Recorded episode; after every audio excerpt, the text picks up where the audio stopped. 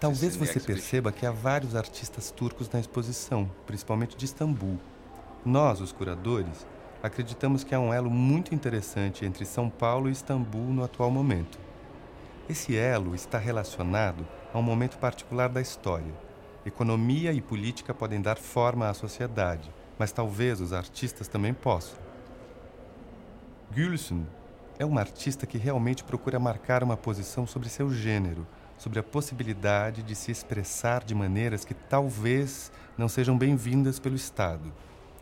Essa relação entre Istambul e São Paulo pode ser vista nos protestos e batalhas que vêm ocorrendo nas ruas, mas pode ser vista também num sentido mais profundo, na sociedade que emerge de um tipo de opressão e tenta derrubar outro. É claro que esse outro tipo de opressão a do neoliberalismo é mais global. Esse processo pode ser inspirador não apenas para lugares como Istambul ou São Paulo, mas também para o mundo. Os artistas estão muito envolvidos nisso. A própria Gülsen esteve presa na década de 80 por romper regras e agora está na luta novamente.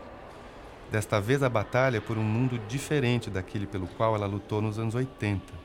É a luta por uma Turquia onde esse tipo de obra possa ser vista como um exemplo perfeito da cultura turca.